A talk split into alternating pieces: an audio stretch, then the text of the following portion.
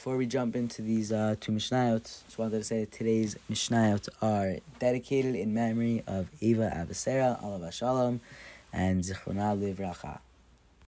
Hello everyone, welcome back to today's Mishnah. Today's Mishnah, Mishnah Gimel Mishnah Dal, Ram Shvi's Parak Yod. Here we go, let's jump into it. a prosbol, a loan secured by a prosbol in a Mishamit is not cancelled. This is one of the things enacted by Hillel Hazakin. Shara'a Shanimnu Ha'am Milahalot Zayatzev over Namash Kata B'Torah. He's Shaman Lachap Penny Davar. So Hillel Hazakin enacted this when he observed people refraining from lending to one another and therefore going over the Avera, what is written in the Torah. Beware. Last two harbor the base thoughts. The seventh year, the year of remission, is approaching. So you are mean to your needy friends, your needy kinsman, and give him nothing. Hiskin Hillel Prosbol. So Hillel enacted the Prosbol. Zeu Gufusha Prosbol. So this is the formula of the Prisbal. Moser ani lacham ish ploni ploni hadayan mishmagam ploni.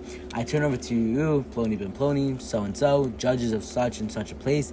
Shekochov sheishli sheeg benu kolzman she'ertzem that any debt that I may have outstanding, I shall collect it whenever I desire. And the judges sign below, or the witnesses sign. Okay, that is where we're going to end today. Everyone, can I wait till then again tomorrow announcements for time? Keep it up.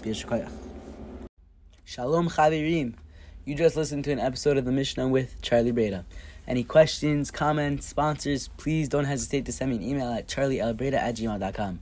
Also, don't forget to follow me on Instagram at charlie.breda.